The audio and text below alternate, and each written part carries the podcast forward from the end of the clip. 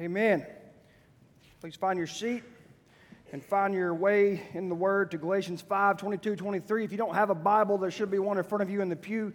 You're welcome to take that with you and make that your own. If there's not one in front of you, you can certainly get one after the service at the Connect Center. If you are a note taker, there you go, right there. Take a picture of that. It'll take you to the link that goes to that, fbcdan.com slash notes, if you can't take a picture. Uh, if you are a note taker, you will love today. Today is a fairly, a fairly academic day. Uh, so those of you that are like that, then you'll like this. Those of you that aren't, then prepare to endure. Because that's just where we are. This is one of those types of days. We're going to we'll look at the fruit of the Spirit and kind of dig into it today. We talked last week when looking at this, we, we, we backed up before it and looked at the works of the flesh. We had the fruit of the Spirit we're looking at today. We looked at the works of the flesh last week and how, how all of those works are outworkings of our sinful nature, our human sinful nature, and that um, they, like all sin, they promise everything and deliver nothing. That's what the world does. That's what the, the flesh does. That's what sin does. It promises everything and delivers nothing but more heartache and more emptiness and more hurt and more pain. That's what the works of the flesh do. The fruit of the Spirit is the opposite of that.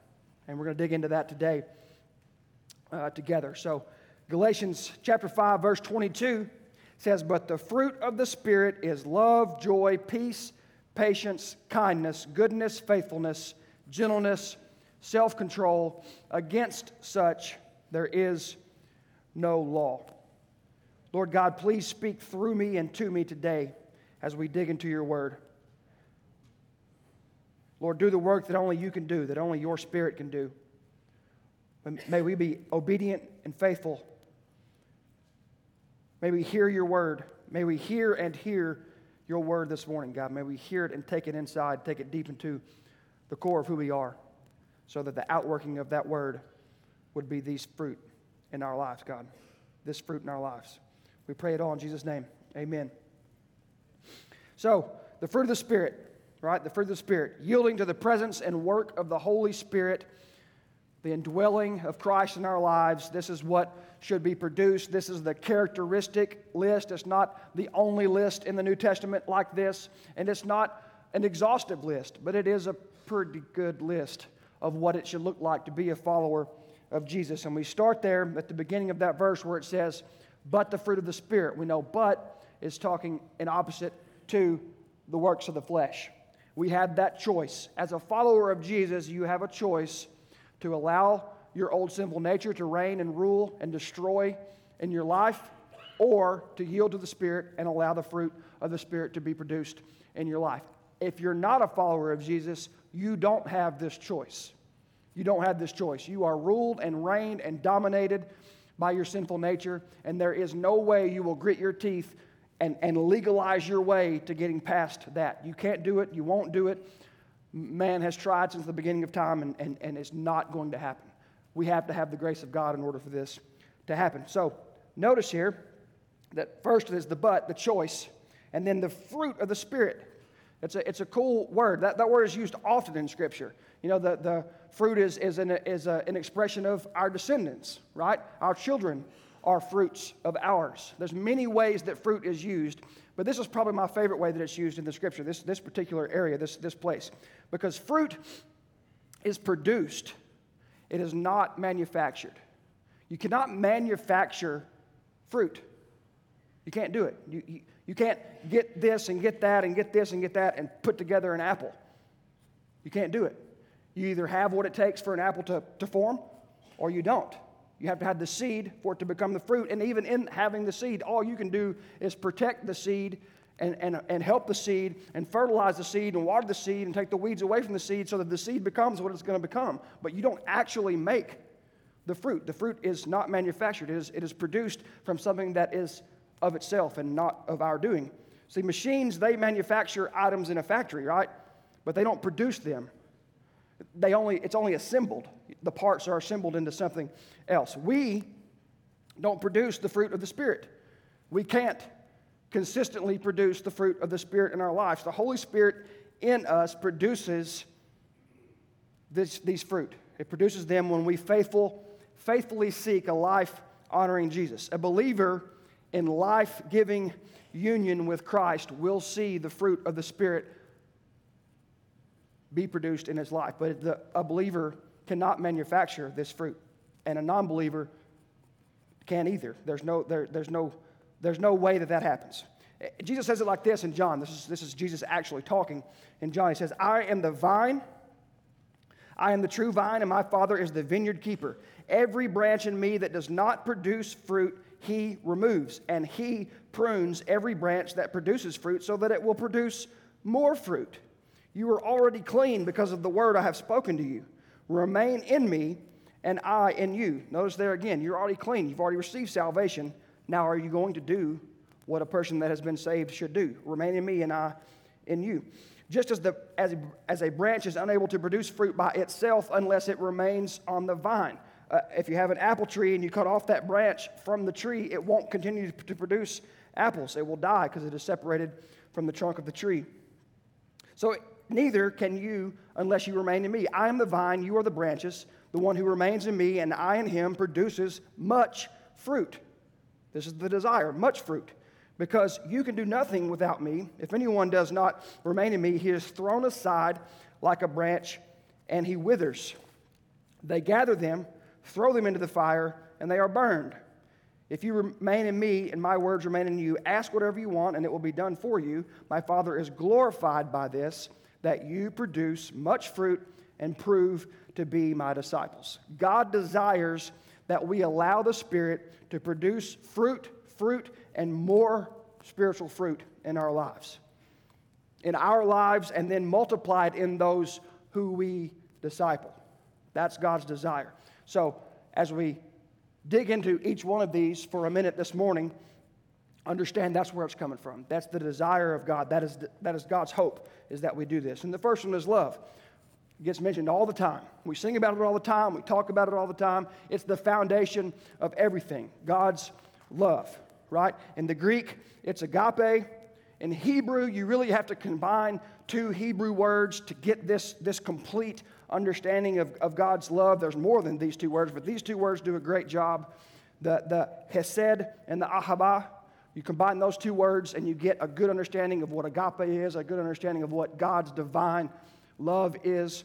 It's an it's a all encompassing word, it's an action word. It's not a feeling, but it is a feeling, but it's not only a feeling, and it's also an action. It's God's love. It's, it could say it like this.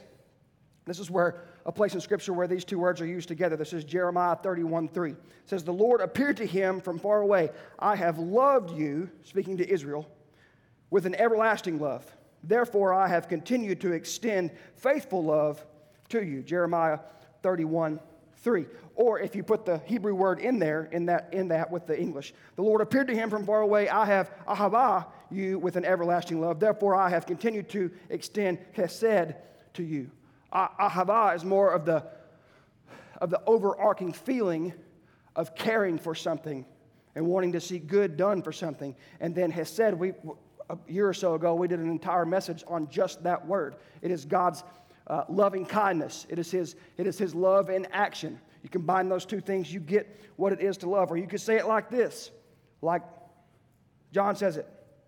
1 John 4 8. The one who does not love does not know God. That's how foundational it is. That's how foundational it is. You don't love, then you don't understand. You don't get it. You don't know Him because He is love, because God is love. Not God is loving, God is love. It is who He is. God's love was revealed among us in this way. What is God's love like? God sent His one and only Son into the world so that we might live through Him. Love consists in this.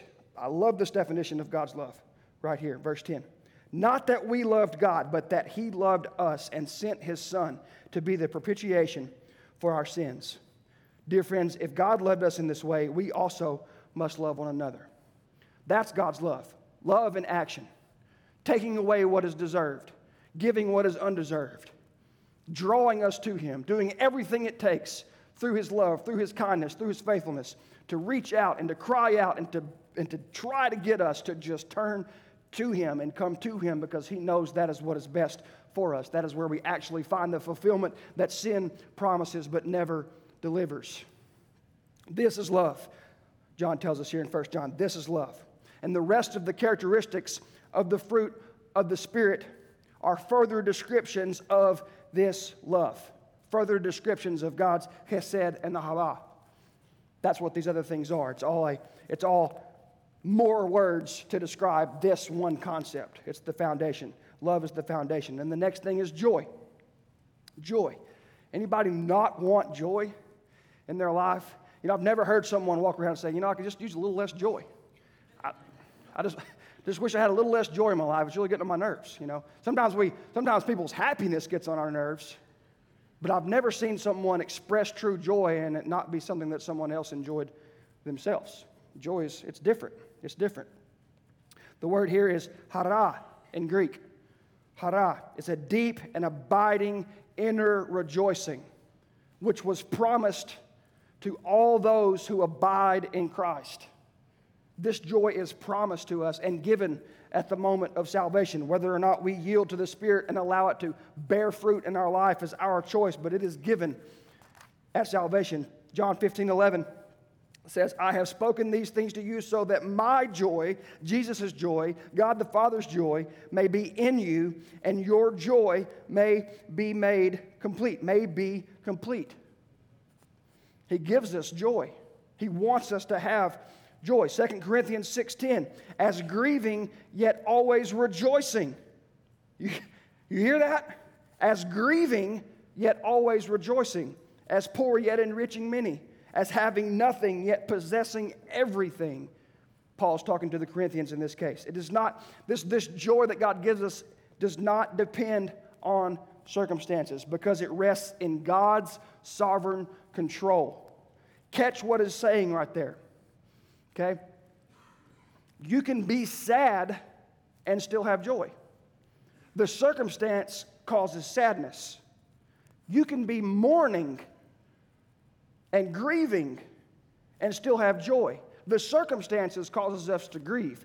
The circumstance causes us to mourn. But ultimately, someone who has yielded to the Spirit and has the Holy Spirit living inside of them and growing their faith and ripening the fruit of the Spirit will look at any circumstance and understand that God knows what He's doing. He is in sovereign control. And that anything that we are experiencing now is temporary. But everything we experience now has eternal rewards when lived out in faith for Jesus. That's how you can have a joy through any experience. Or, or as I've told Tony this many times, we did a, a, youth, a youth study several years ago, Good to Great. And one of the things that we were challenged to do in there that I'm fixing to start back because I've been convicted about it lately was to write down verses on an index card, keep them in our pocket, and just read them all day. Every time someone's ha- just pull them out and read them. And one of the verses that I put on that card, and oh, how I did not know that I would need this as much as I have needed this verse, is Romans 8 28. And it is talking about the same thing. We know that all things work together for the good of those who love God, those who are called according to his purpose. You can have joy no matter the circumstance in this life. You'll, it's a weird thing to be sad and joyful at the same time. It's a strange thing to be mournful and grieving and joyful at the same time. But that is life as a follower of Jesus a joy, a joy, a joy that we all desire to have. The third thing is peace. Now, some people break these down into three triads. That's a little too academic even for me. I mean, I mean, I think they're I think they're trying too hard when they do that. Now, there's really smart people that, that have said that and do that, and, and I get what they're saying, but to me, it's love and the other eight describing what love is. You can break it down into triads if you want, but again, I don't know. Too, much, too far for me. But the third one is peace. Eirene, peace, right? Love and joy together produce peace. Now, there is, there is a, I think, a, a purpose to Paul's order in this fruit of the Spirit. Love and joy together produce peace. John 14, 27, peace I leave with you. My peace I give to you. How much peace does Jesus have? Well, he is at one with the Father. There is no more, there's no more peace you can have than to be at one with Father God. Peace I leave with you, my peace I give to you. I do not give to you as the world gives to you. How does the world give? Always expecting something in return. Always expecting something in return. Your heart must not be troubled or fearful. I give you, it's, it's a piece of, of inner God given strength, Dan. Even in the face of adverse or sometimes unimaginable circumstances, there is a peace there. There's a peace there. It's unexplainable. And Paul tells us that in Philippians 4 7. And the peace of God, which surpasses every thought or surpasses all understanding, will guard your hearts and minds in Christ Jesus. Thayer's definition is this the tranquil state of a soul assured of its salvation through Christ. That's peace. And so, fearing nothing from God and content with its earthly lot of whatsoever sort that is. That's a peace. That's true peace. Peace made with God, therefore, peace in all circumstances. And then he goes to patience. exactly. Right? This, I think we like, I think we think there's eight descriptions of the fruit of the Spirit. I think we just like skip this one over. It's like patience. Miss me with that, bro. I'm a little better with compulsion. I'm a little better with reaction, right? There's a, there's a famous quote that, that you've probably said. I've said it a hundred times in my life, probably. It, originally comes from, a, from a, a poem in 1360 by a poet named William Langland that says, Patience is a virtue, right? Patience is a virtue. It's a, it's a phrase coming from his poem. But it's been updated recently in a, in a, in a new book by Father Jonathan Morris. And, and the new one says this in the, in the Way of Serenity and Finding Peace and Happiness in the Serenity Prayer. It's a book that he wrote. Patience is a virtue, possess it if you can, seldom found in a woman, never found in a man. now, now that's an accurate quote, right?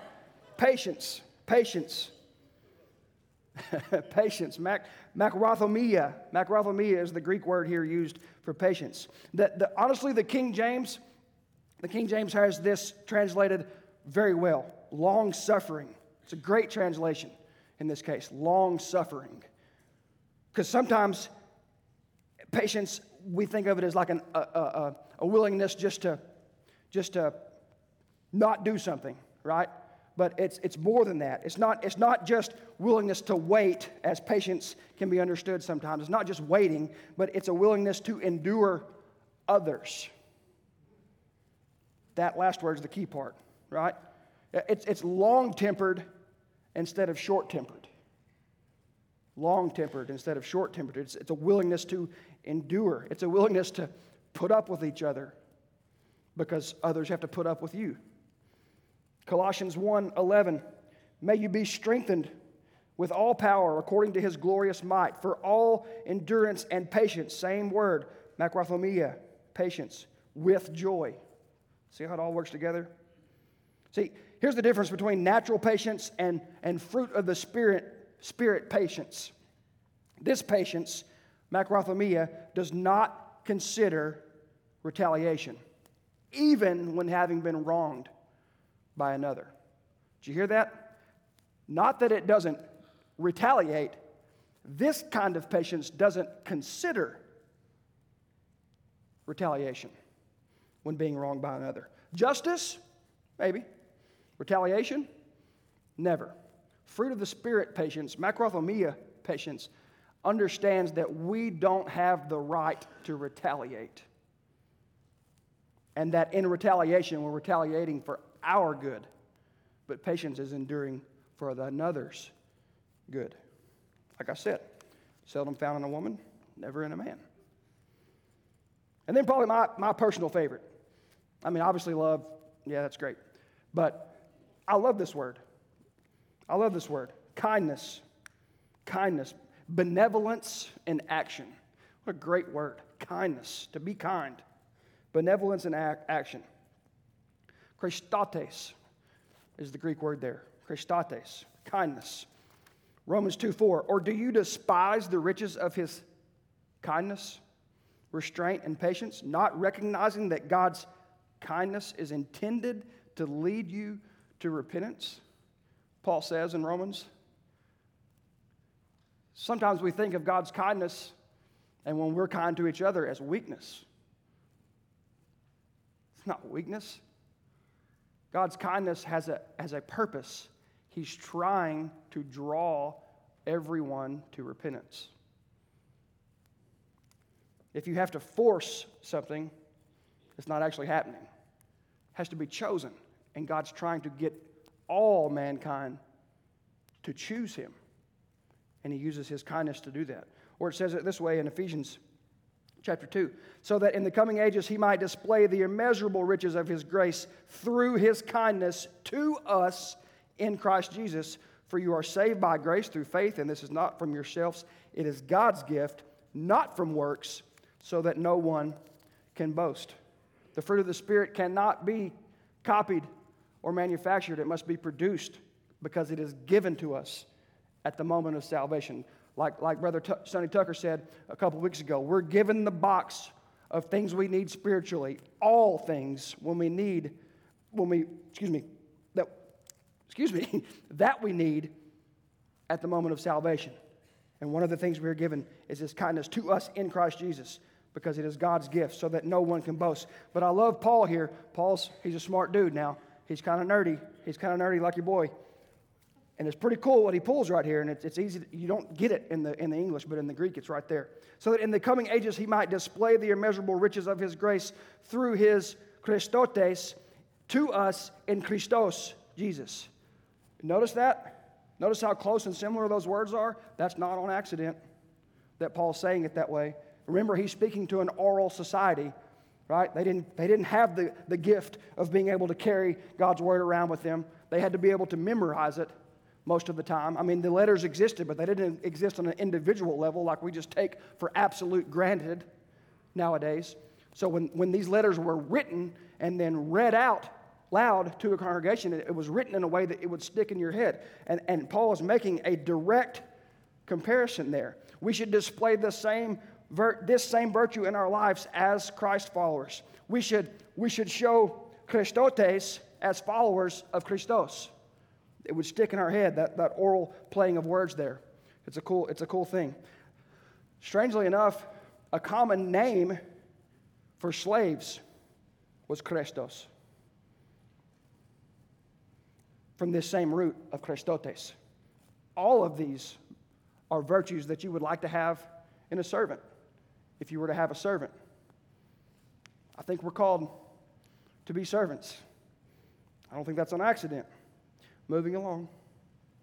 I'm starting to lose some of you. I can see your eyes going glassy. Goodness. Goodness. Agathosune. Goodness. This may be, this may be thought of as, as both an uprightness of, of soul and and as an action reaching out to others to do good when it's not deserved. This word carries both of those. It's an uprightness of soul, a goodness of soul because of salvation in Christ, his righteousness placed upon us, and at the same time, simultaneously reaching out to do good to others. I've heard it say that that goodness is delivering something negative in the most positive way that you can. I heard that said the other day by, by one of our, one of our uh, candidates for the SBC president. We've got three that are, that are candidates for the Southern Baptist president this year. And Josh and I heard one of them speak in Conway a couple of weeks ago, and, and he said that, that goodness is delivering the, the worst thing you can, because you have to, in the best way that you can. I thought, man, that's a good way to say that. Sometimes what we have to say is not, is not great, it's not nice, it's not fun, but it must be done. And goodness is doing it in the, in the best way that we can, and kindness is doing it in the kindness, kindest way that we can. Paul says it this way 2 Thessalonians 1:11 and in view of this we always pray for you that our God will consider you worthy of his calling and will by his power fulfill every desire for goodness and the work of faith. God desires that we live out goodness in our lives through the Spirit. Then faithfulness. These last three these last three, if you want to call it a triad, they're, they're like general principles of people that are led by the Spirit that should, they should show out in their life. Faithfulness. pistis, faithfulness, the quality which renders a person trustworthy or reliable. This is one of my, personally, one of my, one of the biggest ones to me. When, I, when, when, when getting close to someone, someone that, that, that proves themselves trustworthy or reliable, or at least admits the mistake when they weren't. You could say it's fidelity, it's faithfulness. It, it, the character of one who can be relied on. Do you want people like that in your life? Do you want people in your life that you can rely on? Or do you want a bunch of people that you can't rely on? It, it, it makes common sense when we put it like that. It says it like this, and, and, and there's the Greek word, pistis, in Luke, talking about the faithful servant. Whoever is faithful in very little is also faithful in much, and whoever is unrighteous in very little is also unrighteous in much. So if you have not been faithful with the unrighteous's money, who will trust you with what is genuine? And if you have not been faithful with what belongs to someone else, who will give you what is your own? Faithfulness. It means when you say you're going to do something or be somewhere, you do it or you show up, regardless of how inconvenient it may have become. I'm going to read that one more time. Faithfulness means when you say you're going to do something or be somewhere, you do it or you show up regardless of how inconvenient it may have become. Inconvenience is not an excuse for us to break our word to each other. I can tell that one fell on, on ears that were happy to hear that. Gentleness. Gentleness. Preutes. Gentleman, gentleness. This, this word gentleness, it, in our modern way, it's, it's almost more like humility than, than, than gentleness. It is gentleness, it is to be gentle, but, but, it, but it carries the, the connotation of being humble. That's a personal joke, sorry. Right, something like humility. Here, here's the thing we receive the word in humility, James tells us in James 1. Therefore, ridding yourselves of all moral filth and evil, humbly, or preutes, same exact Greek word, receive the implanted word which is able to save you. Humbly receive God's word which is able to save you. You have to humble yourself in order to receive God's word. You have to say that you need it. You have to admit that you're not what you're supposed to be. You have to be humble to receive God's word. The same preutes, gentleness, same word. And then in 2 Timothy, Paul talking to Timothy, instructing his opponents with gentleness, perhaps God's will, God will grant them repentance, leading them to the knowledge of the truth. So we receive the word with gentleness, and then we share the word with gentleness. We, we receive the word with humility, and then we share the word with humility. In other words, we don't share the word as in, here's how you're doing everything wrong, which implies that I'm doing everything right which you know is not true about yourself and about me. We're not doing everything right. So when we share the word, we share it in humility. We share it in a way that it wants to be received. We share it in a way that this never feels like it's happening because it can't. Who are we to point fingers at anyone? Gentleness is not weakness. It's strength and power controlled. Meekness could be another word used here, and in some translations it is. Meekness is not weakness, it's strength and power controlled. It's strength used for good of others and not for the good of the moment. Somebody tweet that. I'm telling you, that was a Holy Spirit moment. It's strength used for the good of others and not for the good of the moment. Uncontrolled strength is good for the moment not good in the long run. And the last one there is self control. Self control. In the Greek, enkrateia, self control, enkrateia. Another word you could use there is discipline. Another word that you could use there that's used in the King James is temperance. Unfortunately, temperance in the modern English has been tied only to, to uh, moderation of drinking alcohol, but we had the temperance movement, right, in the early 1900s. but it's more it's bigger than that. It is that, but it's bigger than that. It's temperance. It's it's moderation in action, in thought and feeling. It's restraint. It's it's habitual moderation in the indulgence of the appetites or passions. Habitual moderation in the indulgence of the appetites or passions. It's usually employed to describe self control in sexual matters. And in that, being the last thing talked about on the list, is, is definitely correlating back to the works of the flesh. I mean, when you read the works of the flesh, there's, there's one after the other, right? We've got all these kind of words that we can describe things that, we're, that we shouldn't do sexually because it's destructive in our lives and in others' lives. And, it, and, and Paul finishes here with enkrateia. Thayer's, Thayer's definition the virtue of one who masters his desires and passions, especially his sensual appetites. It's only used two other times in the New Testament, this, this, this word, enkrateia, in the Greek. Eh, eh, first, in, or also in Acts 24 25, when Paul's in jail and he's speaking to the, to the Roman leaders, it, it, he talks about having self control. He stays in jail after that little speech, so that went over well. And then in 2 Peter 1 6, for two more years, by the way, 2 Peter 1 6, when, it, when in a list like this in Galatians, in 2 Peter, Paul's excuse me, in 2 Peter, Peter is giving a list that is similar to the fruit of the Spirit, and he uses this, this same word. It's, it's, it's last for a reason, I think. It's last because it's the final answer to the carnal list of behaviors in verses 19 through 21. The flesh being brought under the lordship of the Spirit, the flesh being mastered. Lordship. We call Jesus our Lord. He wants lordship over our fleshly desires. So it's not self control as in, I'm going to grit my teeth and be disciplined. I'm going to set my alarm and I'm going to get up and I'm going to do this. It's not that. It happens because we yield to the Spirit. And the Spirit controls us. And the Spirit reminds us of God's Word. And the Spirit convicts us in those moments where it has to convict us most to keep us from doing something most destructive, which is difficult to yield to. So then I always come to, well, how? That's always the question that human beings have. That's great and all. I mean, all the, these nine things, you know, love and joy and peace, patience and kindness and goodness, faithfulness, gentleness, self control. That's, that's great. How does this happen? Well, simple. Not easy, but it's simple. The Spirit does this in our life, but what is our role? First, You've heard this, some of you that have been in church your whole life so many times, you, you click off as soon as we start explaining the gospel. We shouldn't do that.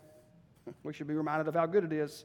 First, you have to have the Spirit in your life. You can't be controlled by the Spirit until you're control and until you have the Spirit in your life. The first step is to recognize your need for a Savior, a need to be saved from your sins repenting of your sins and confessing Jesus as King and Lord and Savior in your life. You confess that Jesus paid the price for your sins on the cross, was buried, and rose again on the third day, proving his power over sin and death. That's the beginning of this journey. That is the gospel. God loves you. You have sinned against him. And he loves you in such a loving kindness, chesed way that he has done what it took to bring you back to him and still be just and still be righteous because wrong has to have a payment. But God paid it for us. That is good news. That's the first step. You can't have this other stuff in your life unless you have submitted to Jesus as Lord and Savior, been saved, as we like to say in the Baptist church. That's a great way to say it. Saved from your sins and saved to eternity. Whew.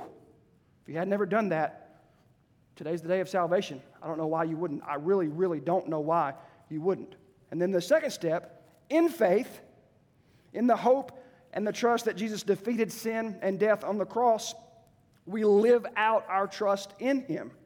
And here's the paradox, right? We can't produce the fruit of the Spirit, the Spirit produces the fruit. But, but, but He does this in someone who is earnestly seeking to live in obedience to Jesus. Only He can do it. Only the Spirit can produce the fruit of the Spirit in your life, but He will only do it in a believer seeking faithful obedience. That's our role. right? Uh, hear, O Israel, Shema, right?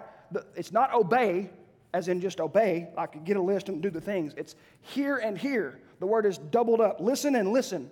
We listen and listen. We have the word implanted in us. And because of that, we seek to live the word. And because we seek to live the word, then the Holy Spirit does what only the Holy Spirit can do. It's not magic, it's God. So, he does all that to believers seeking faithful obedience so that we can live out in a way that honors God. Seek obedience. Seek to hear and hear God's word. Seek love, seek joy, seek peace, seek patience, seek kindness, seek goodness, seek faithfulness, seek gentleness, seek self control. And in that seeking, the Spirit will produce it in your life. You won't, you can't. But in seeking it and in desiring it, the Spirit will allow it to be cultivated in your life. And in that, you will have a fulfillment that sin promises but never delivers. That's the beauty of it. When we live out life for God through others, we find what sin promises but never delivers. Just get what you want. You'll never get it, and you'll never get enough of it. But live it for others, for God's name and God's sake and God's glory through the power of the Spirit because you've submitted your life to Jesus, and somehow, some way, the Spirit produces this fulfillment in your life because that's what you need to be fulfilled in your life. You need, and I need, these nine things in our life. This is what we want. This is what we need. I'll finish with this. Imagine a church full of Christians, of Jesus followers that have ripe, ripe fruit of the Spirit in their lives. And, the, and those seeds from the fruit that they're producing are producing more fruit and more fruit. Imagine a church that is full of love, joy, peace, patience, kindness, goodness, faithfulness, gentleness, self control. Imagine a church that is full of that. Wouldn't you want to come and be part of that as often and as much as you possibly could? I know I do. We just got to do it. Tells us how here. We're going to go more into this the following verses the next couple of weeks. Um, and uh, looking forward to it. But may our prayer be today that we seek, we seek the fruit so that the Holy Spirit has a hospitable place to produce that fruit in us. I'll pray for us and we'll finish in song. Lord God, thank you for your love and your grace and your mercy, and thank you that, Lord, that in your goodness,